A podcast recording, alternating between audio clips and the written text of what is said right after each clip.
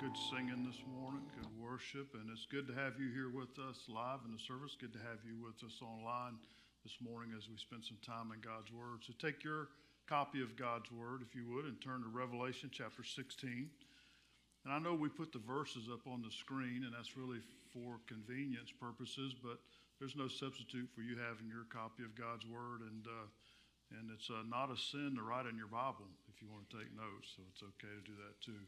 Revelation 16. We began last week looking at this chapter at uh, the seven bowl judgments. Now, let me, uh, just for continuity purposes, we're going to kind of reset uh, why these are happening, what's going on in chapter 16, and we'll review the first five very quickly as we look at the bowl judgments, number six and number seven, predominantly this morning. The bowl judgments are part of a broader set of judgments in the, revel- in the tribulation as revealed to us here in the book of Revelation you all understand that uh, the next prophetic event to happen, the Bible tells us, is the rapture of the church. Jesus is going to come back, call his church out of the world. Now, we, we don't know when that's going to happen. The Bible says it's, uh, it's imminent, meaning it can happen at any time. I don't believe there are any prophecies left to be fulfilled. When I read the Bible, Jesus could come at any time. Now, when Jesus raptures the church, the tribulation will be inaugurated with that. In other words, the Antichrist will come to power. World will be in utter chaos. We've talked about this in the past uh, as we worked up to this point in, in, the book of Revelation. The world will be in utter chaos. Satan will raise up his man, uh, the Antichrist. Uh, there'll be a false prophet that'll come along and lead a false religion in the world. And the world will be uh, in total chaos and, and rebellion against God. In that time, God will begin to pour out a series of judgments on the world and they come in three sets of seven. They're, the first judgments are the seal judgments. There are seven of them, and we talked about that early on. And then following the seal judgments will be seven trumpet judgments. And then following the trumpet judgments, of course, are the bowl judgments, will, which will be at the very end. Now, uh, something that I will remind us about when we read about these judgments, they're all judgments, but they start out uh, less severe and by the end in the bowl judgments become more severe. So it's a progressive severity, meaning God starts judging, and then uh, as he gets near the end, we'll, as we read these judgments today, you'll see that unless God cut the time short, no humanity could live. Nobody would be able to survive on the planet. Now, why, you might ask yourself, why would God begin um, with less severe judgments and move toward more severe judgments? Well, it is the character of God in that He's gracious. Now, when God judges, or in the life of a Christian, when God chastens us, what is the purpose of that? It is to draw us back, right? It's to draw us close to God. In other words, when God begins to work in our lives, He wants to draw us close. God judges sin, but He does it with not only the intention to judge the wrong, but with the ulterior motive of love to draw people to him. And so a progressive judgment, meaning it gives people opportunity to say, uh, this thing that I'm in, this sin is wrong, this rebellion is wrong, and I need to repent and I need to come to God. And as people reject God and they rebel against Him, then the judgment gets more severe. In uh, 1 Timothy 2 4, the Bible tells us that God would have all men to be saved and come to the knowledge of the truth. That's God's heart. And so as we see these progressive judgments in the book of Revelation is because those people who will be alive in that seven year period will have the opportunity to be saved, but many of them won't. Most of them we will see will reject God. Now, let me review very quickly the first five judgments that we spent uh, a considerable amount of time on last week. If you missed that, you can go back and watch it online, it's archived. When the bowl judgments begin, I would suggest in, chrono- in chronology that it's very near the end, maybe within weeks, maybe, maybe not even a month or two, because as you will see from these judgments, life cannot be sustained without the things that God's going to remove, primarily water uh, and the food supply. And so this will be right at the very end. Now, when the seventh bowl judgment happens, as soon as that happens, Jesus is coming back. Okay, so it's right at the end. Last week we saw in verse 2, look back up in your Bible there, uh, the first bowl judgment said, So the first angel went out and poured out his bowl upon the earth, and a foul and loathsome sore came upon the men who had the mark of the beast and those who worshiped his image. So the first bowl judgment was God touched them physically, and we talked about that extensively. Uh, boils, sores, oozing, and nasty, and sore, and swollen, and And, and listen, I said last week when, when, when we're touched physically, it really draws us to think about God, doesn't it? Because it touches our humanity if we're touched with some physical ailment. Well, God does that right out of the gate here in the bowl judgments. He touches them with this, with this sore, with this, these sores. Now, the idea is not just one sore, but they have a lot of them. And so they're miserable, and God touches them physically. I pointed out last week very quickly, if you notice this, it came upon those who had the mark of the beast, meaning God separates out his people. Those who are saved into tribulation, God will protect from that judgment. They won't have the sores, which I think is kind of neat. Uh, you know, the lost men and women will be looking over at those who are saved, and, and most of those saved people will be in jail because Antichrist will be arresting them and killing them and slaughtering them, and they'll be just fine. Uh, but the people who have the mark of the beast will be suffering under this judgment. And then the second bowl judgment will follow quickly right behind that, and you find that in verse 3. Then the second angel poured out his bowl on the sea, and it became blood as of a dead man, and every living creature in the sea died. Back in the second trumpet judgment, uh, under the second trumpet judgment, God turned one third of the oceans into blood. Uh, you remember that plague happened in Egypt as well when Moses uh, did the miracle in the, in, the, in, the, in the river, Nile River became blood. Well, God's going to turn a third of the oceans into blood, be devastating on, on the ecosystem and the food supply and all that, shipping, the whole deal. But here, in the second bowl judgment, God's going to turn all the oceans into blood. We talked about the implications of that last week the, uh, the environmental implications, the loss of food, the death of all the animals in the ocean. Uh, it's going to be devastating upon the earth. And then, while the world's reeling from those two things, the, the, the boils and the, and the oceans, notice the third one in verse 4. Then the third angel poured out his bowl on the rivers and springs of water, and they became blood. And God's going to take away the fresh water supply. Now, you'll remember again, under the third trumpet judgment, God had taken away a third of the water supply. He had turned it into poison. Uh, it was bitter. In other words, they couldn't drink it. And so now God takes away all the fresh water supply. This is why I'm sharing with you that I believe this has to be right at the very end of the tribulation because no one can live without water. And so the fresh water supply is devastated, and water is going to be a hot commodity uh, right at the end of the uh, tribulation. And then the fourth bowl judgment in verse 8. Then the fourth angel poured out his bowl on the sun, and power was given him to scorch men with fire. Amidst all these things that are going on on the earth, the, the sickness, the boils, and the loss of the ocean and the loss of fresh water, God's going to turn up the heat of the sun. And we pointed out last week, God, in His great grace and sovereignty as Creator, created the entire universe, and He put the earth right where it's supposed to be, in the right distance from the sun. And and uh, we have these wonderful temperatures, and you can go to places where it's cooler, and you go to places where it's warmer.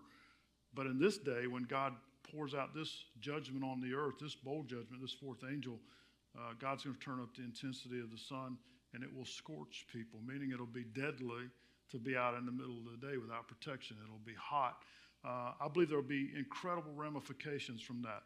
Uh, again, I pointed out last week that today we worry about the ice caps, the polar ice caps melting.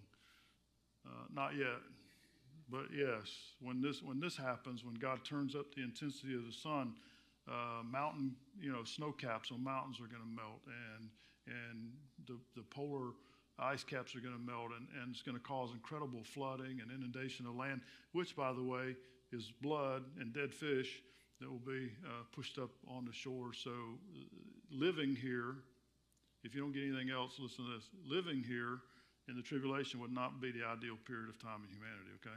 Particularly at the end, if, if a person were still alive.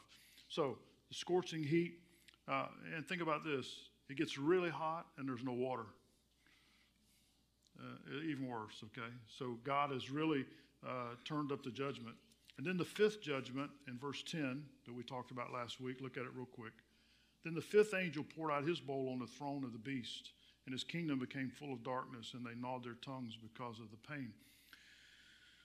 In the midst of all that, God's going to turn out lights, and it's going to be dark. Now, and I, I can't even begin to think of you know the sickness, the pain, the loss of water to heat, the food supply, and now it's dark, dark in a way that's oppressive. Um, God is basically, at the end of the tribulation, really pouring out his wrath against their sin and against their rebellion, and he's locking them down. And I pointed this out last week. When you read in the Bible about the eternal lake of fire, hell, where, where men and women who reject God that's really going to spend eternity. It's not a place of light and fellowship and happiness. The Bible describes it as a place of incredible uh, torment and pain, a lake of fire, and it describes it in darkness, meaning, meaning it's totally dark there. And one of the reasons for that is God is light, and, and where there's the absence of God's presence, there's darkness. And so many applications of that. Well, hell will be that way. Those men and women who have rejected God in their lifetime will be then separated from God, what they wanted in the first place, uh, forever in a place. So God kind of creates, if you will, a little bit of that on earth right here at the end of the tribulation. So the last thing I would say in review and set into context what do you think? You don't have to answer out loud, but think in your own mind. A person who, would, who will be alive in that time, and they see these direct supernatural judgments of God, it would seem like a reasonable person would go to themselves, Self, this is not working out real well. Uh, you know, sores and no water, and it's hot as blue blazes. Um, and, and, and listen, and the Bible says they knew God was doing it. They knew who was doing it, Jehovah God. You would think they would repent, right? You would think they would say, God, I get it. You know, I'm sorry for my sin. I repent I, and I believe on you. But the Bible says not only will they not repent, but they blaspheme his name. They're, they're rebellious against God, even in the midst of this judgment. Now, listen, you say, how does a person get to that point? How is it possible that a person can so reject God that in the face of, listen, in the face of overwhelming evidence that God is who he says he is and that we ought to repent and come to him, how could that happen? And the Bible calls that the condition of being a reprobate, meaning a person has, has rejected God so long and so constantly and so hard heartedly and pursued sin with such a passion that at some point in their life, God says, okay, have it your way. Have your sin. And sin has its own built in consequences. These folks who have followed Antichrist will be turned over to that condition, uh, and so they will not repent. Now, that's the first five. And then the sixth angel we'll pick up in verse 12 uh, for today. Look at that with me. Then the sixth angel poured out his bowl on the great river Euphrates and its water was dried up, so that the way of the kings from the east might be prepared.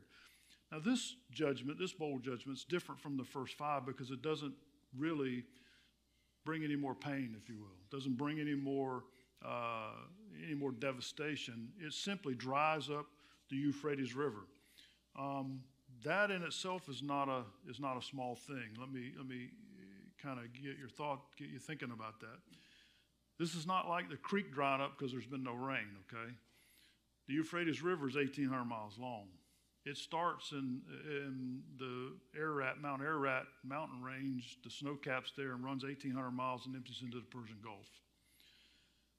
I can only imagine that with the intensity of the sun that we just talked about, melting all the ice in the upper atmosphere, that the Euphrates River is going to be flooded. I mean, I can only imagine that it's going to be flooded in a way that it's never been flooded before, and that there won't be any bridges or roads, they'll all be washed out. God is preparing here in this judgment the path or the way for the kings from the east to come to destroy Israel so that God can judge them. Well, they can't get from the east toward the west if all the rivers are flooded. Everybody following that? Particularly the Euphrates. The Euphrates River, by the way, when you read the Bible, is that eastern boundary that God set up with Abraham, saying, This is the extent of the land of Israel. This is going to be what I'm going to give you to the Tigris and Euphrates rivers, all the way from the Mediterranean Sea. And so, this border river, if you will, in the tribulation, this judgment, God's going to simply dry it up, it's going to evaporate it, which will be a, a definitive miracle given, uh, given probably its flood state of water and blood and the ice that's melted down off the mountains. So, God is preparing the way, if you will, for his judgment on these kings. Now, what you'll see in just a moment is these kings are going to think they're coming east of their own accord. They're going to think they're coming to, uh, uh, to destroy God's people. They're going to think they're coming to do whatever their motive is, that God's going to allow them to be deceived. But actually, God's setting a trap for them. They're going to come, and when Jesus comes back, there's going to be the Battle of Armageddon. So, the kings of the east, who is that? Well, you can look in your map in your Bible or look on a map online, and there's a whole bunch of people east of Israel, okay? Uh, predominantly China, they're the largest group. And then there's some other groups in between there. And by the way, I was looking it up this week. You know who has the largest standing army in the world? China. Two million in, in 2020, this year, because there's, there's uh, websites that keep up with military sizes. In 2020, they have 2,035,000 foot soldiers. You know who has the second largest army in the world? This doesn't matter here, but it's just kind of neat. India. India has the second largest army. You know has the third? Us. We have, we have a million active, we have a little over a million active, but we have one of the larger reserve military forces. So if we called up all our reserves, uh, we'd be up near a couple million as well. But the point is, China is east of Israel. And a large army is going to move from the east to the Battle of Armageddon. And I really believe it's going to be them. I think it's going to be uh, predominantly them and others. I mean, how do you move an army of two million people? carefully. I don't know, in a truck, uh, you know, you you, but probably on land, right? You're not going to fly them all over there. So God drives up the Euphrates River for them to come that way. Now, we're told here, verses 13 and 14 and verse 16, uh, God's plan and how it happens. Look at verse 13. John said, I saw three unclean spirits like frogs coming out of the mouth of the dragon, out of the mouth of the beast, and out of the mouth of the false prophet. For they are spirits of demons performing signs which go out to the kings of the earth and of the whole world to gather them to the battle of the great day of God Almighty. Verse 16. And they gathered them together in a place called in the Hebrew Armageddon or the valley of Megiddo. Now, what we understand here is this very clearly. Don't let the, don't let the frog thing mess with you. I'll, let me explain that. Who, who is the dragon? Now, we've been studying the book of Revelation for months now. Remember, John already identified who these are. We don't have to guess. Remember now, when, when John uses things that illustrate, he usually defines them for us. The dragon is Satan, right? And, and then who is the, if we got the dragon, we got the beast, who's the Antichrist, and then we have the false prophet. So we have the three, the three persons, if you will, the unholy trinity who are involved in the tribulation. And what happens is John sees demons go out from these guys, and the idea that it looks like a frog all has to do with the description of a demon, cold and slimy and all that kind of stuff. But the fact is, these demons go out, meaning from their mouth, meaning their influence, and they go out to these kings of the east to deceive them. Everybody following that? Goes out to lead them to come west to set up in the trap so that they can come to the great judgment day of God. And so these demons go out and influence them. And how do they do it? It says there in verse 14 that they perform signs, miracles, miracles of deception. People are so easily deceived when they see something that they think is a, is a miracle or some kind of supernatural thing. And so these demons will lead in that. They will go out, no doubt, use people, use the false prophet, use the false religion. And these, these nations to the east will be deceived in the coming west to fight against God's people. Now you say, well, what will move them west? Well, I don't know. The Bible doesn't say maybe a rabid anti Semitism. Because remember, in the last half of the tribulation, Antichrist is going to turn against Israel. He's going to try to destroy them. So maybe they want to join forces with the Antichrist and wipe out Israel. Now, just to remind you, why would Satan want to move a bunch of people to wipe out Israel? Well, he's been trying to do it throughout human history. Why would he want to do it? Because God said he's going to set up a kingdom, and King Jesus is going to sit over those people. And so Satan thinks if I can kill all the Jews and kill all the Hebrews, then God can't set up his kingdom. But is God going to let that happen? No, he's not. Well, maybe these kings in the east think, man, we're going to join forces with Antichrist and we're going to come over and we're going to destroy all these. Maybe it's a religious fervor. Maybe, maybe it's a, an anti religious thing. In fact, maybe we don't know. I'm just throwing out possibilities here. Maybe the people in the east just flat out get tired of the Antichrist. He's going to have all the armies in Europe and he's going to have all that part of the world locked down. And maybe they think, you know what? We better go get the oil while we can get it. We better go get the natural resources while we can get it. And we got the army to do it, so we're going over there. Who knows why God? Listen, God's going to use whatever motive those, those political leaders, whatever motive, whatever thing that comes to their mind, they're going to come to the west toward Israel, and it's going to be a trap. God's going to bring them there, and judgment's going to fall on them at Armageddon. Now, there's a couple of things to remember here. Though man, political leaders, think they're the, they're the source of all their ideas to do what they do, what do we know? We know that God's sovereign, He superintends that stuff. And just because somebody makes a political decision or some political leader or king or potentate decides to do something, God can use whatever they decide to bring about His purposes. And that's exactly what's going to happen here. And by the way, I've resisted the, I almost, I almost paused our study in Revelation to do a, a three or four weeks study on the on the relationship of Christians to the government. I might do that later. But I'm not going to do it right now. But let me say this it doesn't matter. I mean, in this country, God bless America, we have the right to vote and we have freedom and we can let our voice be heard. And I encourage you to do that. But whoever wins elections, whoever wins political office, whether it be locally in the county, the, the, the governor, the, all the way up to the White House, they don't supersede God. They don't, whatever, whoever sits in the office, whether you agree with them or not, whether you think that's the person you want in there or not, don't freak out and lose sleep and go crazy and cry and lay on the floor kicking and squalling. Knock that stuff off. I mean, come on. The Lord Jesus Christ is the King, and it's His world, and He holds it in His hand. And quite honestly, let's just, let's just be transparent. This country deserves to get whacked from God. I mean, what in the world are we thinking about sometimes? And that has nothing to do with anybody who sits in the office. So that's my commercial for today. Just relax, okay? I mean, just relax. But we see it right here, don't we? I mean, these kings in the East think they're the ones making decisions.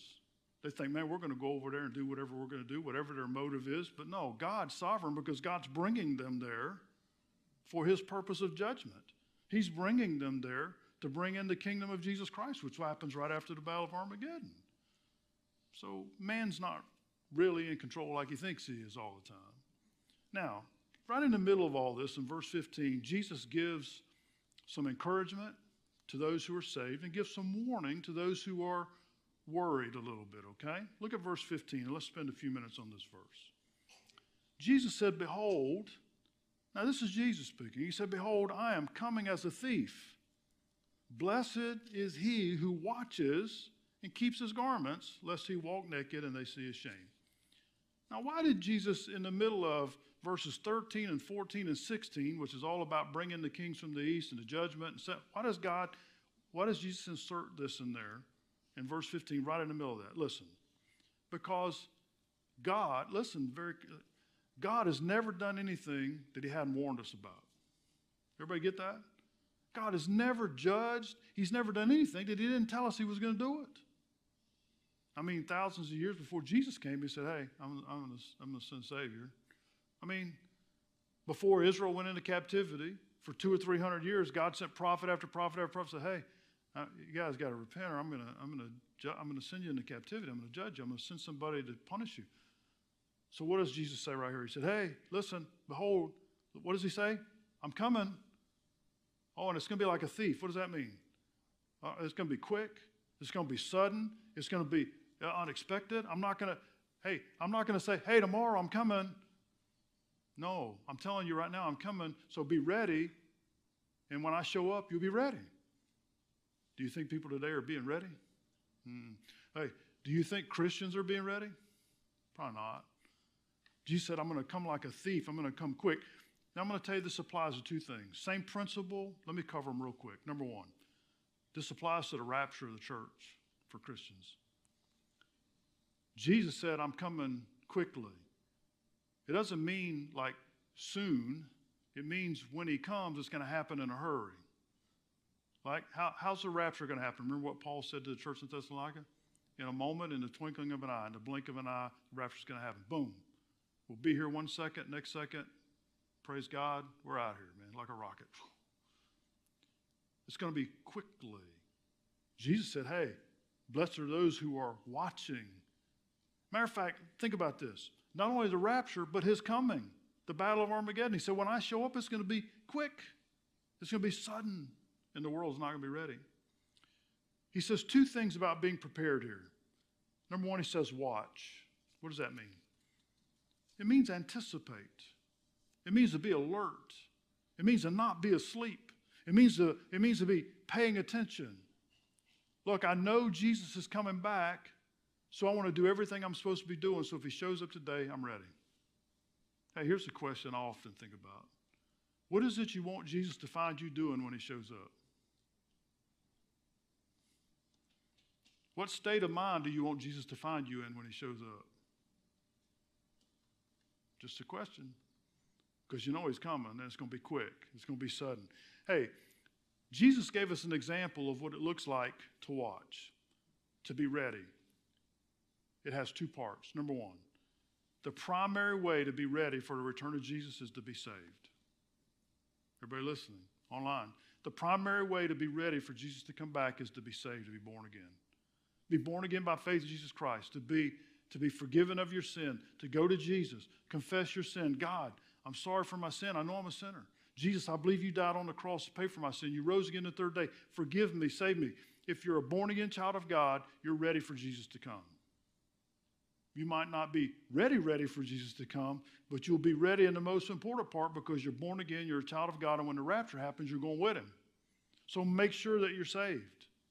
Jesus gave an example of being ready, of being saved, of being ready when he comes in Matthew 25. You don't have to turn back there. I'm going to tell you the story real quick. It's a great, great parable. It's a parable of the ten virgins who are waiting on the bridegroom. Remember that parable? They have five wise virgins and five unwise virgins, right? The five wise virgins bring their lamps because they're waiting through the evening. They don't know when the bridegroom's coming. The bridegroom's coming for the wedding celebration represents Jesus coming for his church, the rapture. And then five of them didn't bring extra oil. Five brought extra oil, five brought no extra oil. So they wait and they wait and they wait, and the bridegroom takes a long time. Jesus has taken a long time from our perspective. It's been 2,000 years, right? And he hadn't come back yet. So these, so these virgins are waiting and waiting. Well, the five who didn't have any extra oil, what happened to their lamps? They ran out of oil, right? Well, just as they're running out of oil, guess what happened? The announcement comes that the bridegroom's coming. And so the five unwise virgins look over at the five wise virgins and say, Hey, can we have some of your oil? And this, it isn't like this in the King James, but this is kind of what they said. No, we'd like to help you, but no. I mean, if we give you some of our oil, then we won't have enough oil. I tell you what you do, you run back into town and get some oil. So, they, so the five unwise virgins got to go all the way back into town or somewhere back home to get oil at midnight. Much more difficult. While the five wise virgins have oil for their lamps, they're still burning. And the bridegroom comes, and guess what happens? They all get to go into the party, and the door's shut. Who was prepared and who wasn't prepared? The five wise virgins with the extra oil were prepared. Now, listen, in the Bible, oil typically represents the Holy Spirit typically re- represents those who have the Spirit. Those who are saved have the Spirit, do we not? If you're saved, the Holy Spirit lives in you. So those who were prepared were saved. Those who were not prepared were not saved. Now, later, the five unwise virgins, they find some oil somewhere, and they come back and they knock on the door at the, at the celebration. They say, Hey, we're back. Can we get in? Listen to the answer Matthew 25 11. Afterward, the other virgins came also, saying, Lord, Lord, open to us. Now, this is Jesus talking. But he answered and said, Assuredly, I say to you, I do not know you. Hmm. Watch therefore, for you know not neither the day nor the hour in which the Son of Man is coming. That's exactly, that's exactly what Jesus is saying in Revelation 16. Hey, I'm coming back, watch. And come back, be prepared. Now, let me ask you a rhetorical question. How many times did Jesus have to say that? One should be enough, right? I mean, I used to tell my kids that all the time. How many times I got to tell you something? One should be enough. Did you hear me the first time? If I have to repeat it, it'll be bad. Jesus has told us over and over and over I'm coming back. I'm coming back. Be ready. And secondly, notice he said, keep your garments. What does that mean? Well, for those who are saved, those of us who are born again, and I pray that you all are, and I pray that you watching online have a, have a saving relationship with Jesus Christ, you've been born again. In the sight of Jesus Christ, in the sight of God the Father, we are pure in Jesus.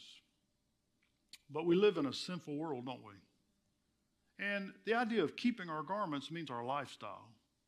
It means, it means living in a way that it demonstrates our anticipation of the come of Christ. How, how do you do that? Well, living in obedience, living in holiness, living in the pursuit of holiness. Now, we all know uh, that none of us are perfect even after we're saved. None of us measure up to all that God wants us to be. Every single man and woman in this, in this room and watching online, and every man and woman in the world who's born again has weaknesses in their flesh and in their life. And we all fail. But what he's saying here is this the habit of our lives, the, the, the, the way of our life should be one of, of obedience and one of holiness. And that, listen, waywardness and unholiness should be the exception to the lifestyle. Meaning we're we're putting on the garment and we're keeping our garments unspotted. And we're keeping a short list of sins. We're confessing and we're confessing our sins to God on a daily basis or on an event by event basis as God convicts us. So Jesus said to be ready, listen, watch, and keep your garments, keep yourself to be ready for Him to come. Okay? Now, the application is very clear. The question would be Are you online? Are you here this morning? Are you prepared? Are you watching? Do you know that you're saved? Do you know that you're born again? Do you know you're ready if Jesus should show up right now? I pray that you are. Now, the seventh bowl judgment, very quickly. Look at verses 17 to 21. And this is the final bowl judgment, which will bring the tribulation to an end uh, in the battle of Armageddon shortly thereafter. Verse 17 Then the seventh angel poured out his bowl into the air, and a loud voice came out of the temple of heaven from the throne saying, It's done. Now that's God from the throne of heaven, because remember, when this whole thing started with the seven bowl judgments, the temple was filled with the wrath and the glory of God. And nobody could go in, so nobody else is in there to talk. Everybody follow me? So it's God. He's speaking out of the temple. It's done. And by the way, in the Greek, that phrase "it's done" means an event with perpetual application. It means it's an event that has carrying on effect or consequences forever. Jesus said it's done when he hung on the cross. God said right here it's done, meaning it's finished. Okay? Verse 18. And there were noises and thunderings and lightnings, John said. And there was a great earthquake. Note that. Such a mighty and great earthquake as had not occurred since men were on the earth. So this earthquake is going to be the most severe ever experienced on planet Earth. And I think it'll shake the whole earth. It'll be an earthquake the globe over. Now look, verse 19. And the great city, which is Jerusalem, was divided into three parts and the cities of the nations fell. And great Babylon was remembered before God to give her the cup of the wine of the fierceness of his wrath. And then every island fled away, and the mountains were not found. Now look at verse 21. Here's the culmination of the judgment at the end of the tribulation. And great hail from heaven fell upon men, each hailstone about the weight of a talent or a hundred pounds. Men bla- now look at this. Men blasphemed God because of the plague of the hail, since that plague was exceedingly great. I believe what we have here, very quickly to tie it up, we have a reforming of the earth in preparation for the millennial kingdom. In this seventh bowl judgment, when the angel pours out the bowl, he pours it out in the air. God says from heaven, from the temple in heaven, it's done. This is the last one that's finished. It's coming to completion. Lightnings, and then an earthquake. Now, this earthquake is of such severity the world over that it wipes out islands in the ocean. So, for all those rich people in the world who bought an island, might want to move back to the mainland at some point, okay? Because when this earthquake comes, uh, the islands are going to disappear. God's going to wipe them out. And the mountains, notice this now. The mountain ranges, and the world is full of, of majestic mountain ranges, beautiful, even in our own country. God's going to reduce them, they're going to fall. He's got, it says right here, the, the mountains were not found, meaning he's going to level them. Okay? Now, why is God going to do that? So the earth is going to be, in this last earthquake, really reformed, I think, to, to some semblance of what it was before the flood. But it says specifically here of the great city, which is Jerusalem, that it's going to be divided. There's going to be a new valley. And here's, and again, there are varying opinions about this, but here's what I think God's doing in this whole thing. Where is King Jesus going to sit when he comes back after the Battle of Armageddon? Where's he going to set up his throne? In Jerusalem, right? Where is, when you read about the millennial kingdom, and we'll get there, where is everybody in the world going to travel to to worship Jesus? Jerusalem.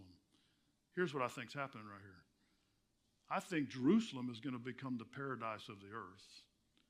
Matter of fact, I think Jerusalem and this whole dividing thing with a new valley, to make a valley you raise up, I think where Jesus is going to sit is going to be the highest spot on the place on the face of the planet. So when it says we're going to travel up to Jerusalem to worship God, you really are going to be traveling up to Jerusalem to worship God because all the mountains are gone, the islands are gone, and Jesus is going to be sitting on the throne of David in Jerusalem. And I and listen, the Bible doesn't give us a lot of details about it. But obviously, Jerusalem itself is going to be reshaped. There's going to be a new valley. And I believe it's going to be like the Garden of Eden. And listen, Jesus, Jesus is not going to sit in a city that looks like junk. What do you think? I mean, Jesus is going to sit in a city where the king is, where he's going to sit on the throne and rule the world. It's going to be a beautiful place. And later, when we get toward the end of this, we're going to see where the nations, listen, the nations in the millennial kingdom will travel to Jerusalem. There'll be road signs, Jesus this way, right? And there'll be people that are going to go there and they're going to worship him and they're going to go to where he sits and they're going to hear him teach. Can you imagine for a thousand years, Jesus is going to speak wisdom in the whole world? Man, it's going to be a magnificent time. It's going to be that time God promised Abraham and Israel, and the Jews are going to be his nation. And I, and I simply believe that this seventh uh, bowl judgment is, is preparation for that because immediately following this, those kings from the east are going to come over and there's going to be the battle of Armageddon and Jesus is going to come back with the armies of heaven, which, by the way, we're coming back with him. And he's going to speak and those armies are going to be destroyed. And, and, and listen, remember, blood spatter on the horses throughout the valley, 200 miles worth of slaughter greatest slaughter the world's ever seen. Jesus is going to kill all those armies, kill all those people, and he's going to set up his kingdom. Man, that's, that's real stuff. It's going to happen. It's going to happen. The last thing, verse 21, look at it. Great hailstones fall out of heaven, great chunks of ice. Now, I've seen some large hailstones crack your windshield on your car, tear up your roof, you know, call your insurance company, hey, come fix my roof. I've never seen any 100 pounds apiece. I mean, imagine that. 100 pound piece of ice falling out of the sky. They hit you on the head, you're done. I mean, that won't just tear up your shingles, that puts a hole in your roof, right? Comes right inside. I mean, 100 pounds. God's going to pound the earth with these things in judgment. And again, last thing we'll close. You would think, I mean, would you not think, with all this, the earthquake and all the stuff going on and the 100 pound hailstones, that somebody would go, hey, I'm changing wagons here, man. We're not, I'm not following Antichrist anymore. I'm this the God of heaven. He's serious about his stuff, man. Hundred pound hailstones. What in the world? But they don't. They blaspheme his name and blame him and, and curse him. You say, man, why would God judge people so harshly? Because of that. Because their heart is so hard that they will not acknowledge who he is and they won't come to him. Let me close with this. That's not you today, is it? That's not you today, I hope. As you watch online from your living room or wherever you're watching from, on your phone, on your tablet, maybe here today in the balcony down here. That's not you, is it? Uh, have you, have you hardened your heart against God where you know you need to be saved, but you say, you know, I'm just not going to do that. I, I want my life. I want to be God in my own life. Listen, don't do that. Come to Jesus while you have the opportunity. Come, come be saved while you have the opportunity. Listen, today it's easy. Today it's easy. Come to Jesus today. Confess your sin. Jesus died on the cross. He loves you. He paid for your sin. God loves you. He wants to save you. Remember, 1 Timothy 2 4, God said He would have all men to be saved and come to the knowledge of truth. God wants you to be saved, but He won't make you. Would you come of your own free will today while you sit there? Would you pray at home? Would you pray, God, forgive my sins, save me today? Would you do that? Let's pray. God, thank you for your grace, your warnings. Even in judgment, God, you're gracious. Even as judgment progresses through the tribulation, you will give that generation of people an opportunity to be saved. And unfortunately, many won't. They'll follow Antichrist, God. They will rebel. They'll cuss your name. They'll curse you. They'll blaspheme. God, they'll, they'll lose their opportunity because they reject it. Today, I pray that men and women who come under the hearing of this word, online or here, would not miss their opportunity. But right now, God, we pray and ask for your forgiveness. God, they would just cry out to you, God, I'm a sinner and I know it. Forgive me. God, forgive me for my sin. Forgive me for my failures. God, save my soul. Make me different on the inside. God, you'll do it. You'll save anybody who asks. Thank you in Jesus' name. Amen. Let's stand as we sing a song. I'm here to pray with you if I can help you.